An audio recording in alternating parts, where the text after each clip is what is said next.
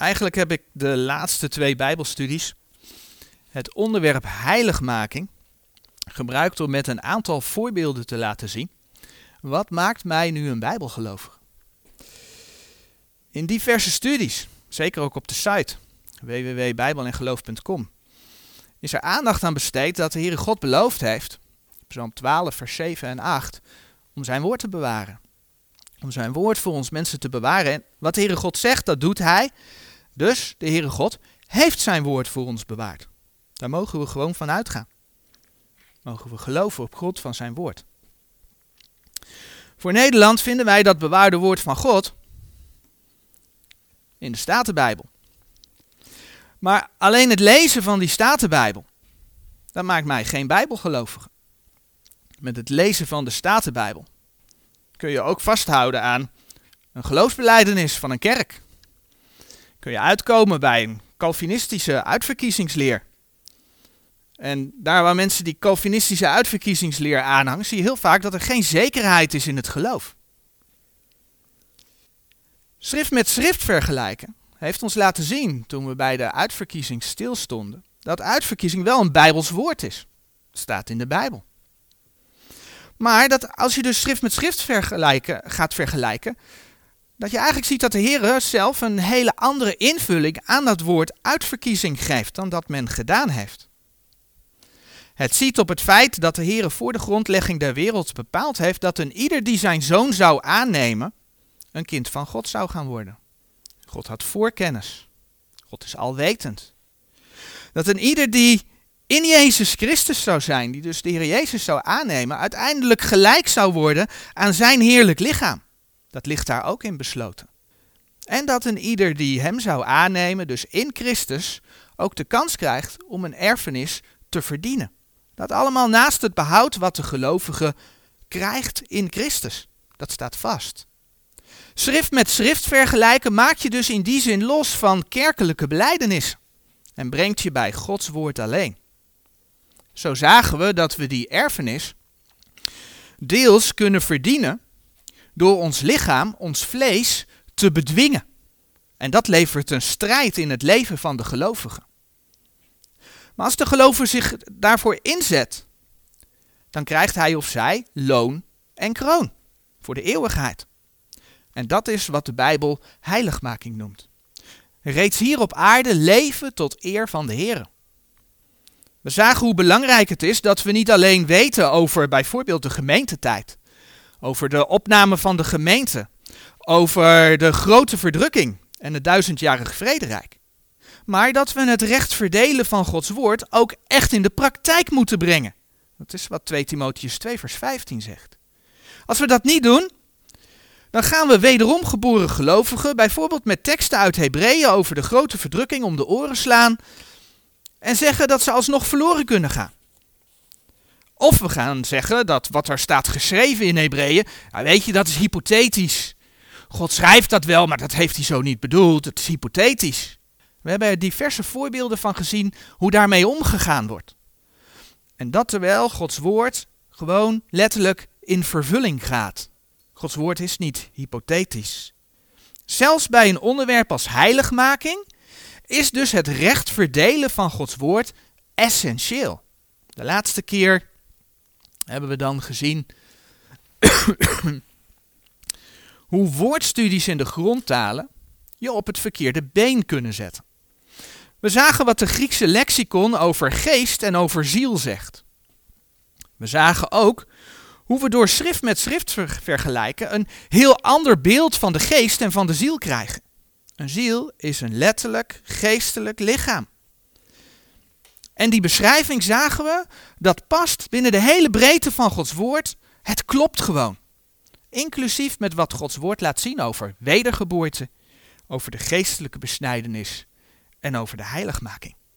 Met andere woorden, het bewaren van Gods woord gaat niet buiten de Statenbijbel, maar ook niet buiten schrift met schrift vergelijken. En ook niet buiten het recht verdelen van Gods woord. Ze hebben alle drie met elkaar te maken. Het is namelijk hoe de Heilige Geest in Gods woord openbaart dat we met Gods woord moeten omgaan. Doordat Gods woord en zijn omgangsvormen met dat woord tegenwoordig aan de kant zijn gezet, zijn we vandaag de dag beland in de tijd van afval van het geloof. Wat een teken van de tijd is. Nou, voordat we verder gaan, willen we dan allereerst een stukje lezen uit twee Korinthe twee en dan vanaf vers twaalf. twee Korinthe twee vanaf vers twaalf. Voorts, als ik te Troas kwam om het evangelie van Christus te prediken, en als mij een deur geopend was in de Heere, zo heb ik geen rust gehad voor mijn geest, omdat ik Titus, mijn broeder, niet vond.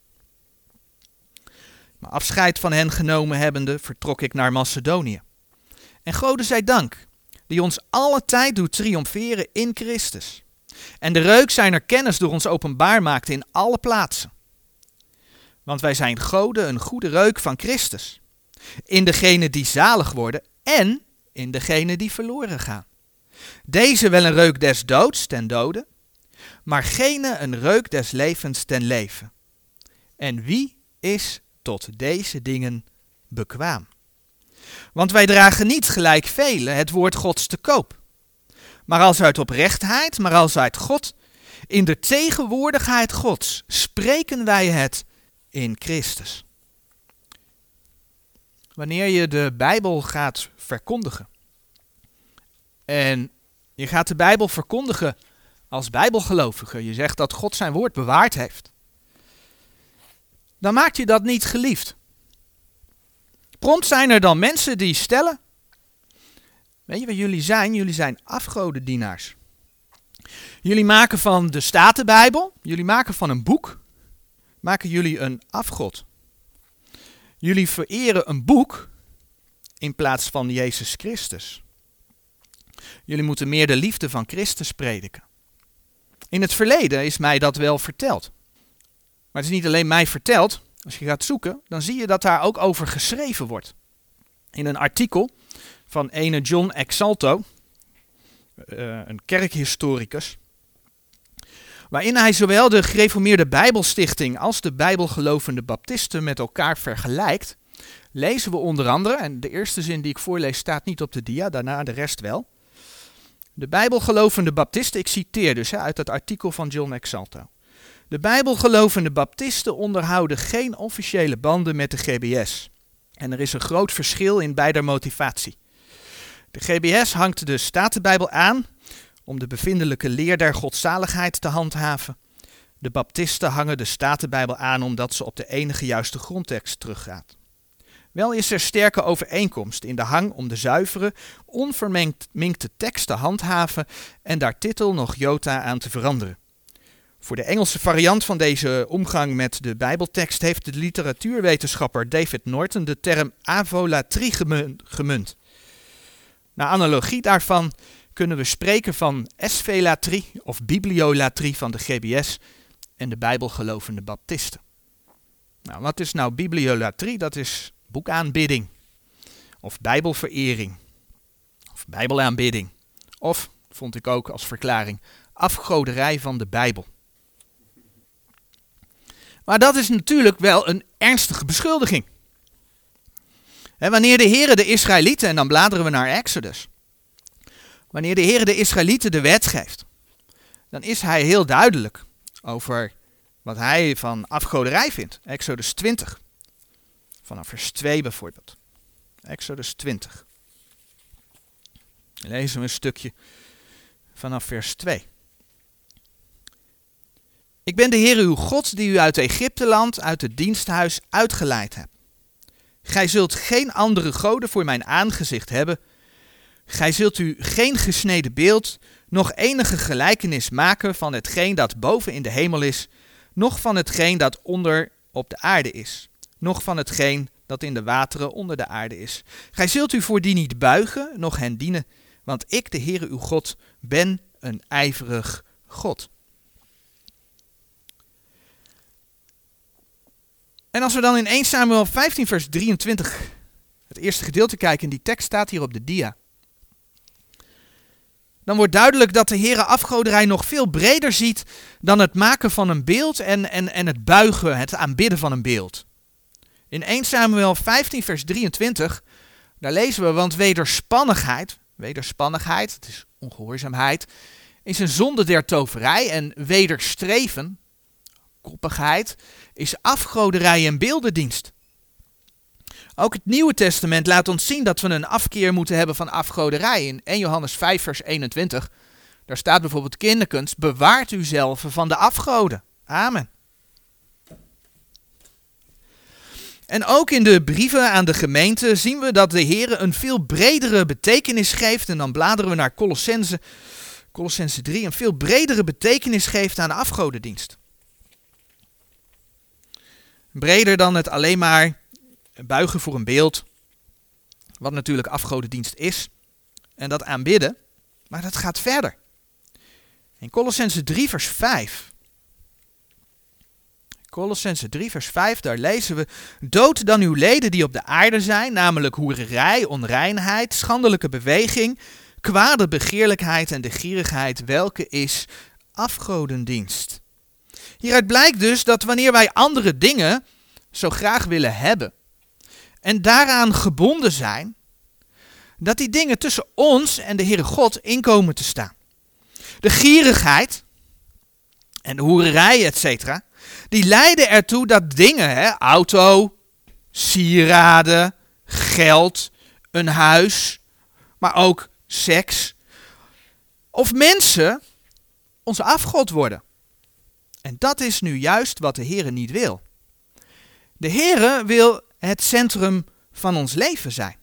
En daarom gaan de eerste drie versen van Colossense drie vers één als volgt: indien gij dan met Christus opgewekt zijt, als je wederom geboren bent, zo zoekt de dingen die boven zijn, waar Christus is, zittende aan de rechterhand Gods.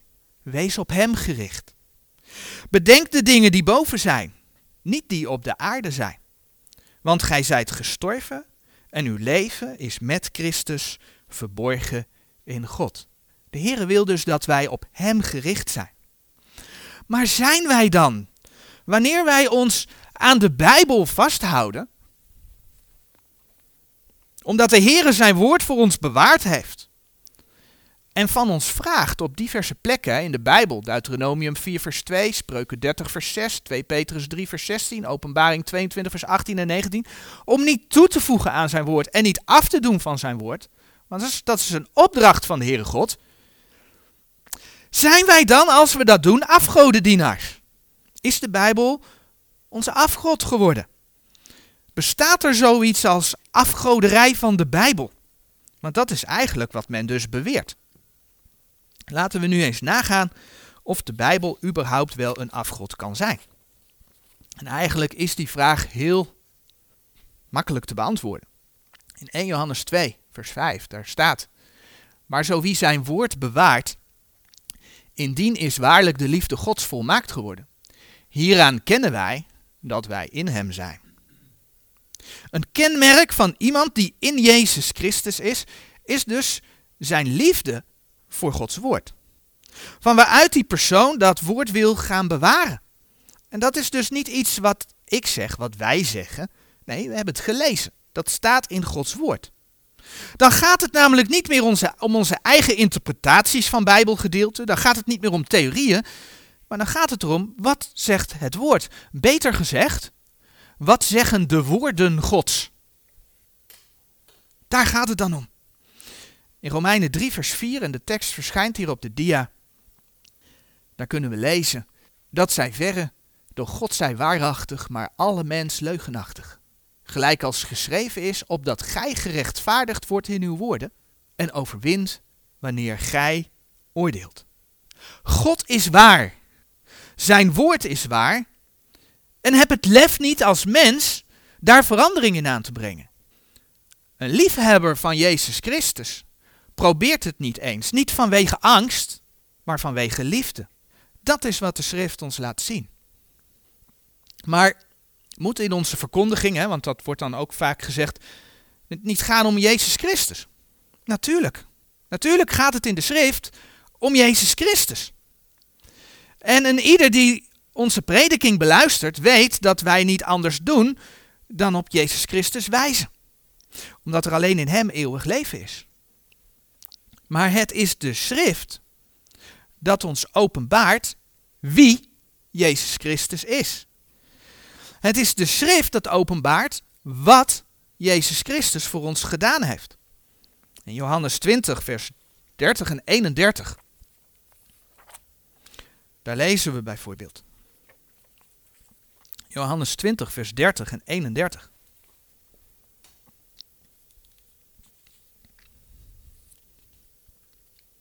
Johannes twintig, vers dertig en eenendertig.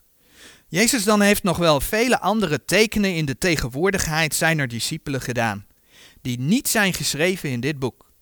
Maar deze zijn geschreven, opdat gij gelooft, dat Jezus is de Christus, de Zoon Gods, en opdat gij, gelovende, het leven hebt in zijn naam. Maar dan is het wel belangrijk dat je weet dat je Gods woord in de handen hebt. Zo hebben we in het verleden gezien dat het Nederlands Bijbelgenootschap in de N B V Studiebijbel onder andere de opstanding van de Heer Jezus gewoon loochent. We hebben gezien dat in de N B V Studiebijbel de Heer Jezus een legende genoemd wordt. De B G T, de bijzonder giftige tekst, oftewel de Bijbel in gewone taal, zegt in Romeinen acht vers tweeëndertig, God liet toe dat zijn eigen zoon gedood werd. Hij leverde hem uit aan slechte mensen, dat deed God voor ons allemaal. Maar dan is het zeker dat hij ons ook het eeuwige leven zal geven, het eeuwige leven dat zijn zoon al gekregen heeft. Ik zou zeggen, leg daar de Statenbijbel even naast en zie het verschil.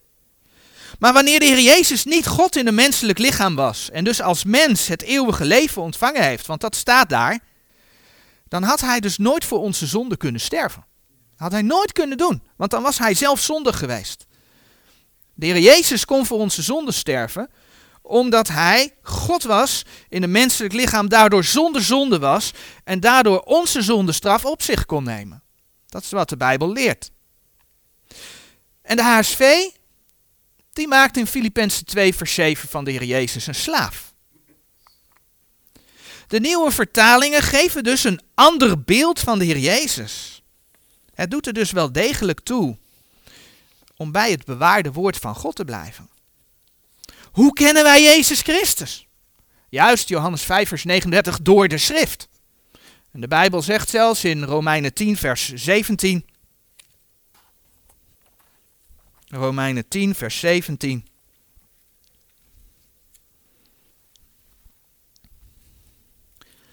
Zo is dan het geloof uit het gehoor en het gehoor door het woord Gods. Is de schrift dan een afgod? Nee. Wanneer men zegt dat de Statenbijbel onze afgod is geworden, besef je dan dat men eigenlijk zegt dat Gods woord dus tussen ons en de Heere in is komen te staan. Dat Gods woord ons afhoudt van de Heere. Dat is eigenlijk wat men zegt. En er is geen gedachte die ja, meer onbijbels is. En het is zelfs zo dat de Heere het bewaren van Gods woord en het niet verloochenen van de naam van de Heer Jezus op één lijn zet. Tegen de gemeente Philadelphia zegt hij in Openbaring drie vers acht. Ik weet uw werken, zie ik heb een geopende deur voor u gegeven en niemand kan die sluiten. Want gij hebt kleine kracht en gij hebt mijn woord bewaard en hebt mijn naam niet verloochend. Maar wat is dan wel afgoderij? Onder andere, want ik heb zojuist eerste Samuel vijftien vers drieëntwintig, het eerste gedeelte uh, voorgelezen, dat stond op de dia. Maar die tekst gaat verder. En dat gaan we even opzoeken. eerste Samuel vijftien.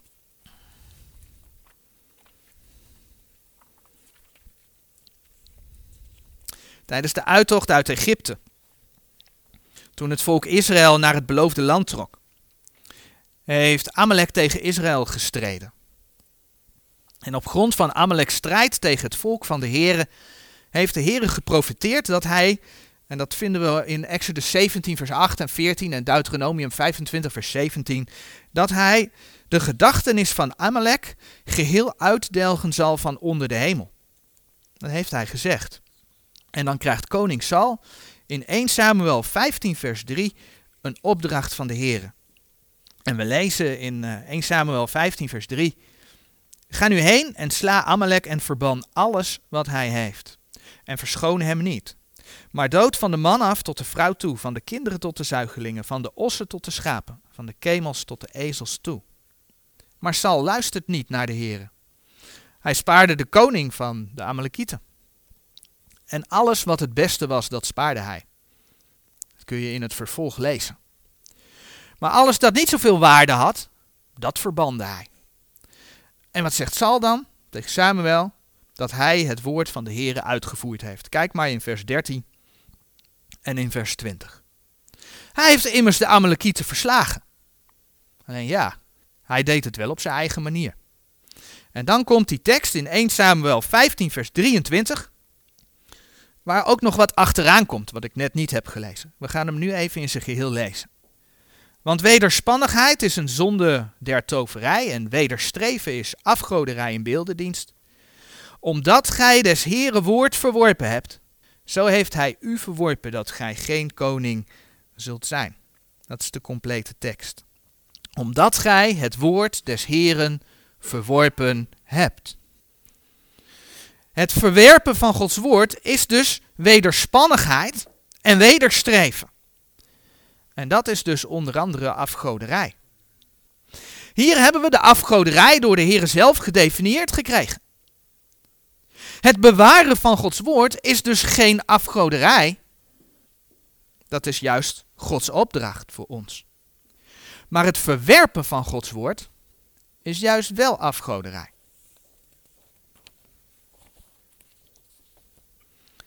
In de N B V Studiebijbel gaat men God, de God van de Bijbel verklaren vanuit het Griekse pantheon. Vanuit de Griekse godenwereld. En zo zie je hoe de schriftkritiek leidt tot ongeloof. Sterker nog, als jij de God van de Bijbel door middel van het Griekse pantheon gaat verklaren, ben je eigenlijk gewoon met afgoderij bezig. En natuurlijk gaat niet elke christelijke richting of groepering zo ver. Maar ze gebruiken wel allemaal die nieuwe vertalingen van het N B G. En ze staan nagenoeg allemaal open voor de schriftkritiek en haar methode van bijbeluitleg. Waar we eigenlijk de laatste keren van hebben gezien hoe die je op een dwaalspoor brengen. Tegenwoordig maakt iedereen op basis daarvan zijn nieuwe eigen vertaling. Ik bedoel, de gereformeerden, die hebben de H S V. De mensen van de vergaderingen hebben de Voorhoevenvertaling.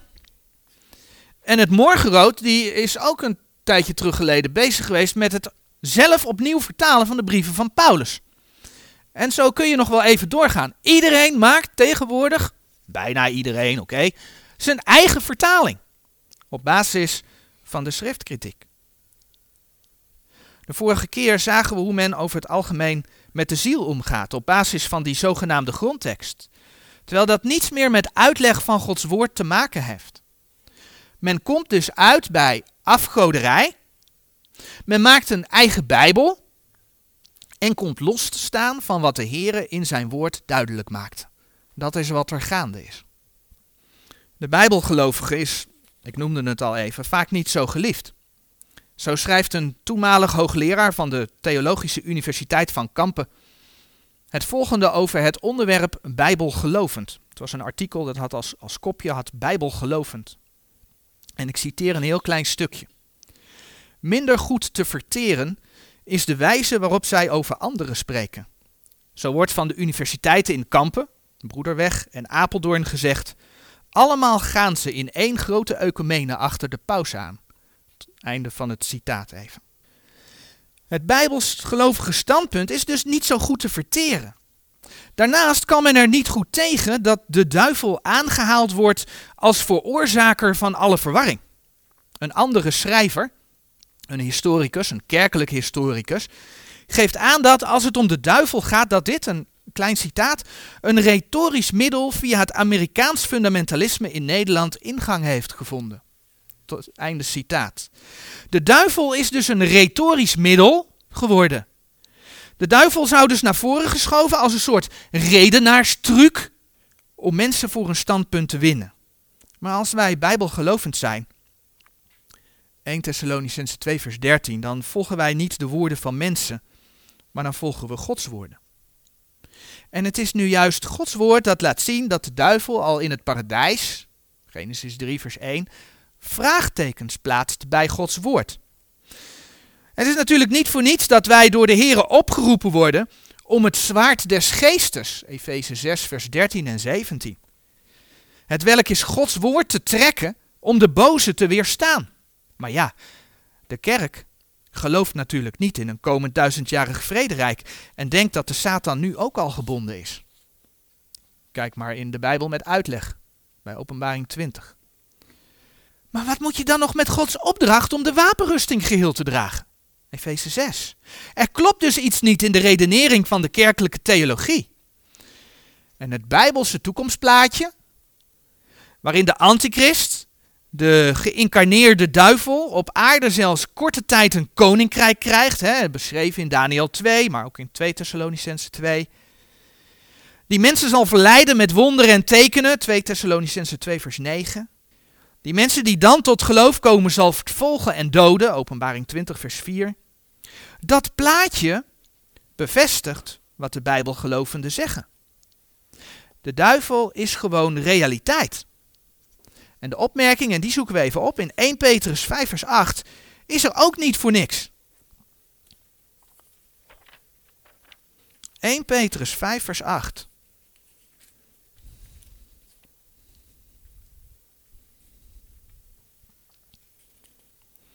Zijt nuchter en waakt, want uw tegenpartij de duivel gaat om als een briesende leeuw, zoekende wie hij zou mogen verslinden. De duivel zit niet vast. Die duivel gaat om als een briesende leeuw. De duivel is geen retorisch middel. Hij is een tegenstander die vanaf het begin vraagtekens bij Gods woorden plaatst. En die ervoor zorgt dat vandaag de dag iedereen zijn eigen Bijbel maakt. Er is geen autoriteit meer. En dat is de realiteit waar wij rekening mee dienen te houden. Ik kom nog even terug op die toenmalig hoogleraar uit Kampen. Die zegt in zijn betoog nog het volgende. En ik citeer weer een klein stukje. Mijn conclusie is dat deze mensen roomser zijn dan de zo door hen verfoeide paus. Zweren bij een traditionele bijbelvertaling, dat is precies wat de Rooms-Katholieken eeuwenlang gedaan hebben met hun Vulgata. De standaardvertaling van de Bijbel in het Latijn. Zij zijn daar nu gelukkig vanaf.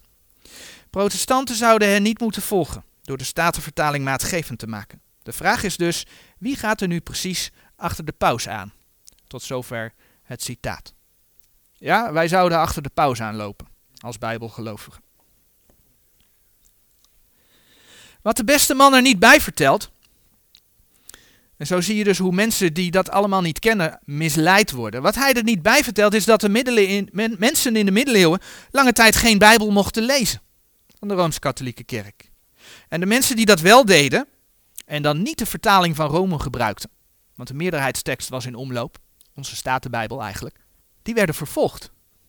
En de Bijbels die op die meerderheidstekst gebaseerd waren, die werden verbrand. Dat gebeurde er in de middeleeuwen. En toen die Reformatiebijbel uitkwam, wat deed Rome toen?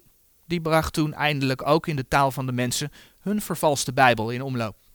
Om zo de verspreiding van het zuivere woord van God te proberen te stoppen. Ja, er is een hoop verwarring, maar wij kunnen zeggen dat we nog steeds het woord van God hebben. Want God heeft beloofd dat hij zijn woord voor ons zou bewaren. En wat schetst dan mijn verbazing over die hoogleraar die zich afvroeg wie er nu precies achter de paus aangaat, nadien met een groep derdejaars studenten, dat schrijft hij zelf in een artikel,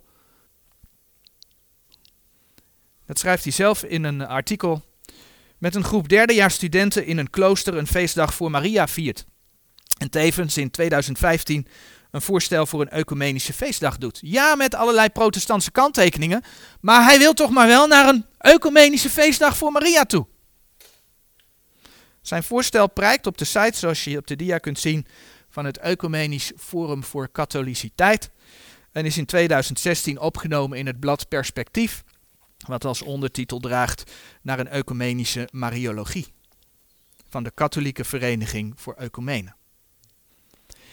Ik denk dat duidelijk wordt dat men zich heftig probeert te verweren tegen de bijbelgelovenden, terwijl men zelf via de schriftkritiek de weg van de afval van het geloof en de weg van de afgoderij gevonden heeft. Dat het bijbelgelovige standpunt niet zo te goed te verteren is, niet zo geliefd is, is eigenlijk helemaal niets nieuws. Bladeren naar Handelingen vierentwintig. Wanneer Paulus voor stadhouder Felix terecht staat en de Joodse leiders daar komen om hun verhaal te doen, dan zeggen zij in Handelingen vierentwintig, het vijfde vers, het volgende over Paulus. Want wij hebben deze man bevonden te zijn een pest en een die oproer verwekt onder al de Joden door de ganse wereld en een opperste voorstander van de sekte der Nazarenen. Paulus, de apostel der heidenen, is een pest en een lid van een sekte. Zo zien de Joodse religieuze leiders hem. En Paulus die verdedigt zich dan onder andere door uh, hetgeen hij in vers veertien zegt. Maar dit beken ik u, dat ik naar dien weg welke zij secte noemen, de God der vaderen alzo dien, gelovende alles wat in de wet en in de profeten geschreven staat. En dat is wat mij een bijbelgelovige maakt, om antwoord te geven op die vraag. Gelovende alles wat in Gods woord geschreven staat. En ja, dat je dan niet zo geliefd bent. Dat je dan niet zo geliefd bent, dat moet je dan maar op de koop toenemen. Eigenlijk hebben we dat vanmorgen reeds gelezen in twee Korinthe. twee Korinthe twee. In twee Korinthe twee, vers veertien tot en met zestien, dat lezen we nog een keer.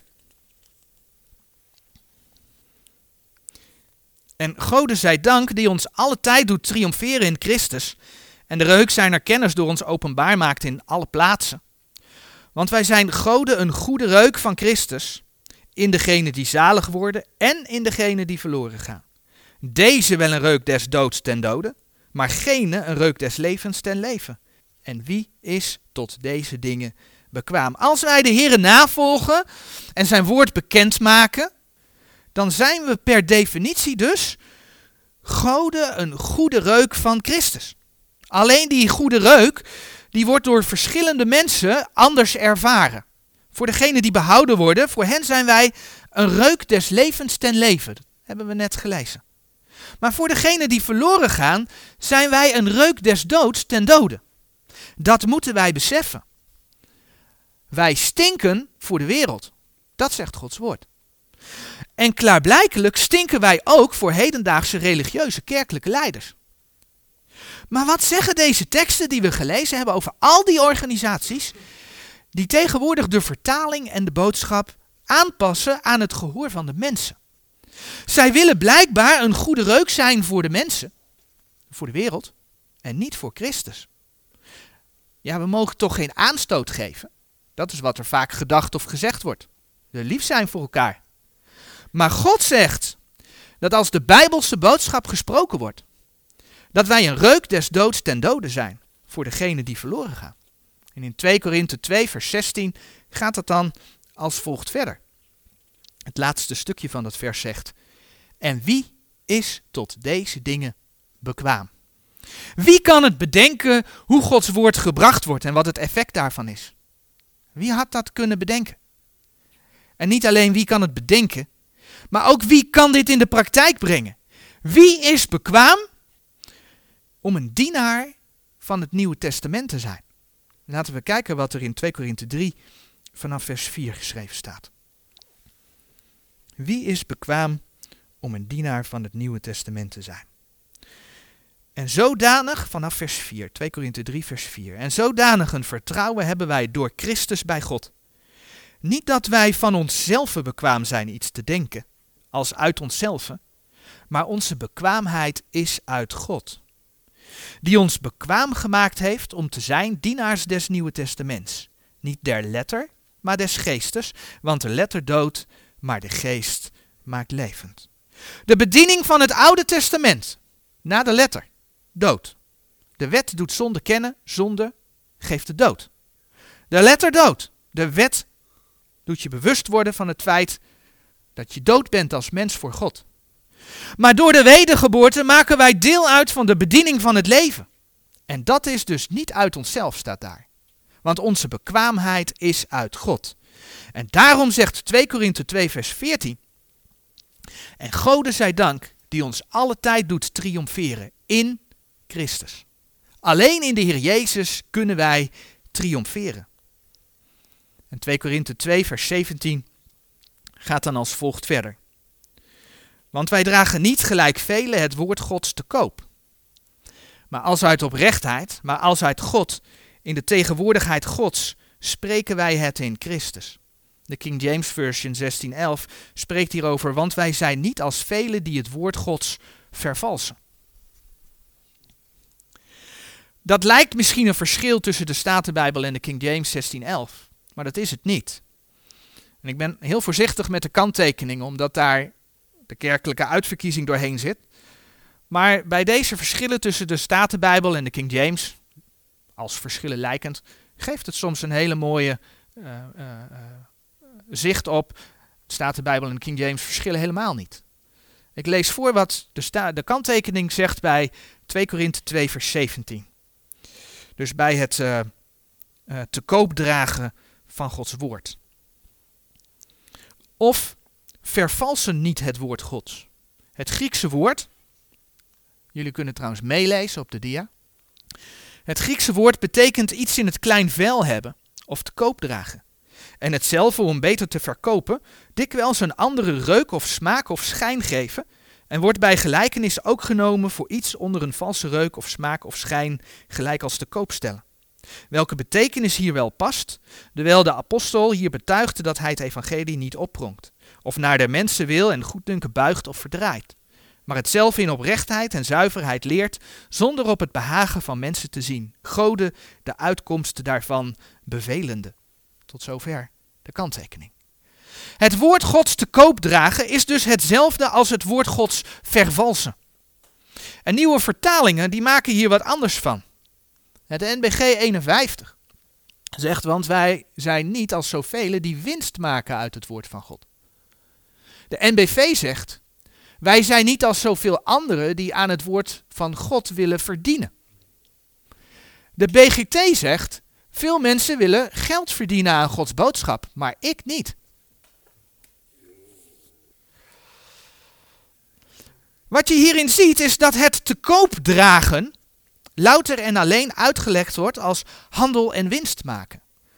Het hoe door Gods woord te vervalsen is weggelaten.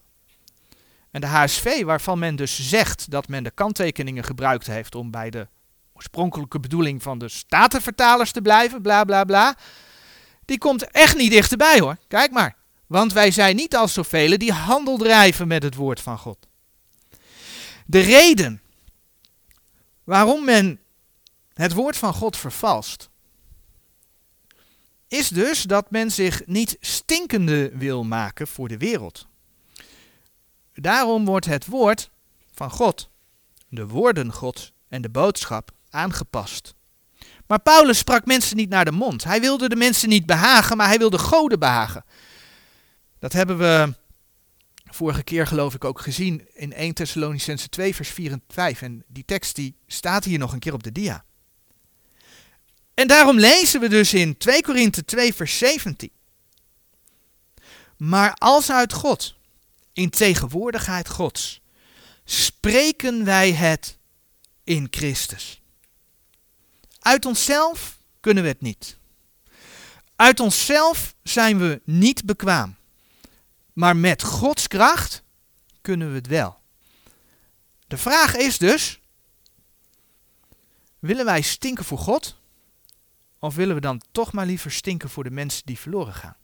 En wees eerlijk, wat hebben wij dan een geweldige boodschap om te mogen verkondigen?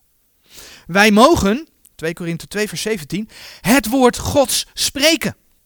In Psalm honderdachtendertig vers twee, daar staat, ik zal mij nederbuigen naar het paleis uw heiligheid en ik zal uw naam loven om uw goede tierenheid en om uw waarheid. Want gij hebt vanwege uw ganse naam uw woord groot gemaakt. God heeft zijn woord groot gemaakt. En dat woord mogen wij uitdragen, mogen wij spreken. De Heer zegt in twee Korinthe vijf vers twintig dat wij gezanten van Christus zijn. Om mensen toe te roepen, laat u met God verzoenen. We hebben een boodschap van zekerheid in het geloof, voor als mensen de Heer Jezus aannemen in deze tijd. Geen verdere last om ze op te leggen. Geen sacramenten of werken waaraan ze moeten voldoen om het eeuwige leven vast te houden. Een boodschap dat God zijn woord bewaard heeft. Dat zijn woord vast en zeker is. En wat een geweldige rust geeft dat te midden van deze onstuimige eindtijd. En dan zegt Romeinen tien vers veertien. Laten we die tekst opzoeken. Romeinen tien vers veertien. Hoe zullen zij dan hem aanroepen, in welke zij niet geloofd hebben? En hoe zullen zij in hem geloven, van welke zij niet gehoord hebben? En hoe zullen zij horen zonder die hun predikt? En zie daar waarom ik, en mag ik zeggen wij, als bijbelgelovigen, niet hier in een hoek, hokje bij elkaar moeten blijven zitten, maar om, waarom wij ook het evangelie moeten gaan verkondigen. Mensen worden door hun kerken en hun geestelijk leiders dom gehouden. Hen wordt veelal geen wedergeboorte geleerd. Ze worden door de ecumenen zelfs klaargestoomd om de grote religieuze leider, de antichrist, te omarmen. Er is gewoon grote nood. En daarom moet ook vandaag de dag Gods woord op de straat klinken.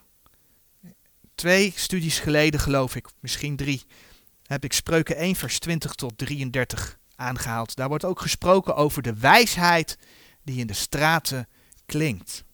En dan kreeg ik onlangs de vraag, maar wat preek je dan op de straat?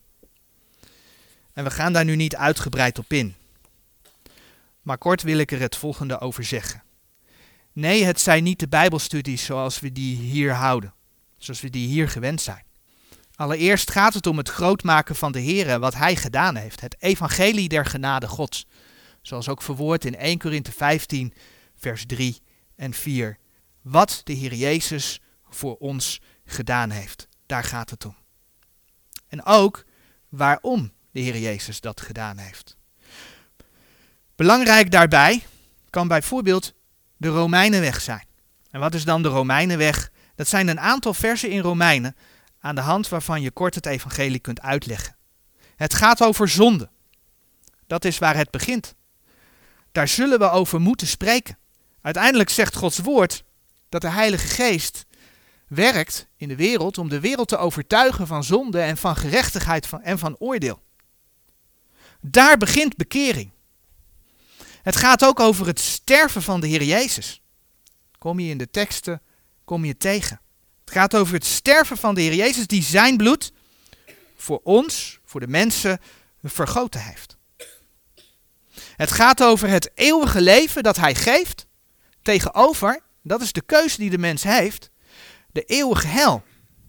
En de vraag hoe je dan tot geloof komt. Overigens voor de Romeinenweg, ik heb op de tafel bij de traktaatjes een uh, printje liggen met die teksten daarop. En ja, daaromheen vertellen we iets over Gods woord. Want dat kennen mensen niet meer. Dat Gods woord betrouwbaar is. Dat God zijn woord bewaard heeft. En dat we dat in het Nederlands kunnen vinden in de Statenbijbel. Dat Gods woord vast en zeker is. Dat de profetieën letterlijk uitkomen. En dat we dat ook zien in de tijd waarin wij leven. Dat de Bijbel waarschuwt dat Gods toorn in de grote verdrukking over de aarde gaat komen. Eigenlijk net als Noach in zijn dagen predikte. eerste Petrus twee vers vijf. En dan willen we afsluiten vandaag met het lezen van tweede Korinthe, hoofdstuk vier, de eerste zes versen. tweede Korinthe vier, vanaf vers één. Daarom, dewijl wij deze bediening hebben, naar de barmhartigheid die ons geschied is, zo vertragen wij niet. Maar wij hebben verworpen de bedekselen der schande, niet wandelende in arglistigheid, noch het woord Gods vervalsende, maar door openbaring der waarheid, onszelf aangenaam makende bij alle consciëntie der mensen, in de tegenwoordigheid Gods. Doch indien ook ons evangelie bedekt is, zo is het bedekt in degenen die verloren gaan, in de welke de God deze eeuw de zinnen verblind heeft, namelijk der ongelovigen, opdat hen niet bestralen de verlichting van het evangelie der heerlijkheid van Christus, die het beeld Gods is. Want wij prediken niet onszelf, maar Christus Jezus de Heere. En onszelf dat wij uw dienaren zijn, om Jezus wil. Want God, die gezegd heeft dat het licht uit de duisternis zou schijnen, is degene die in onze harten geschenen heeft, om te geven verlichting der kennis der heerlijkheid Gods in het aangezicht van Jezus Christus. Tot zover. Amen.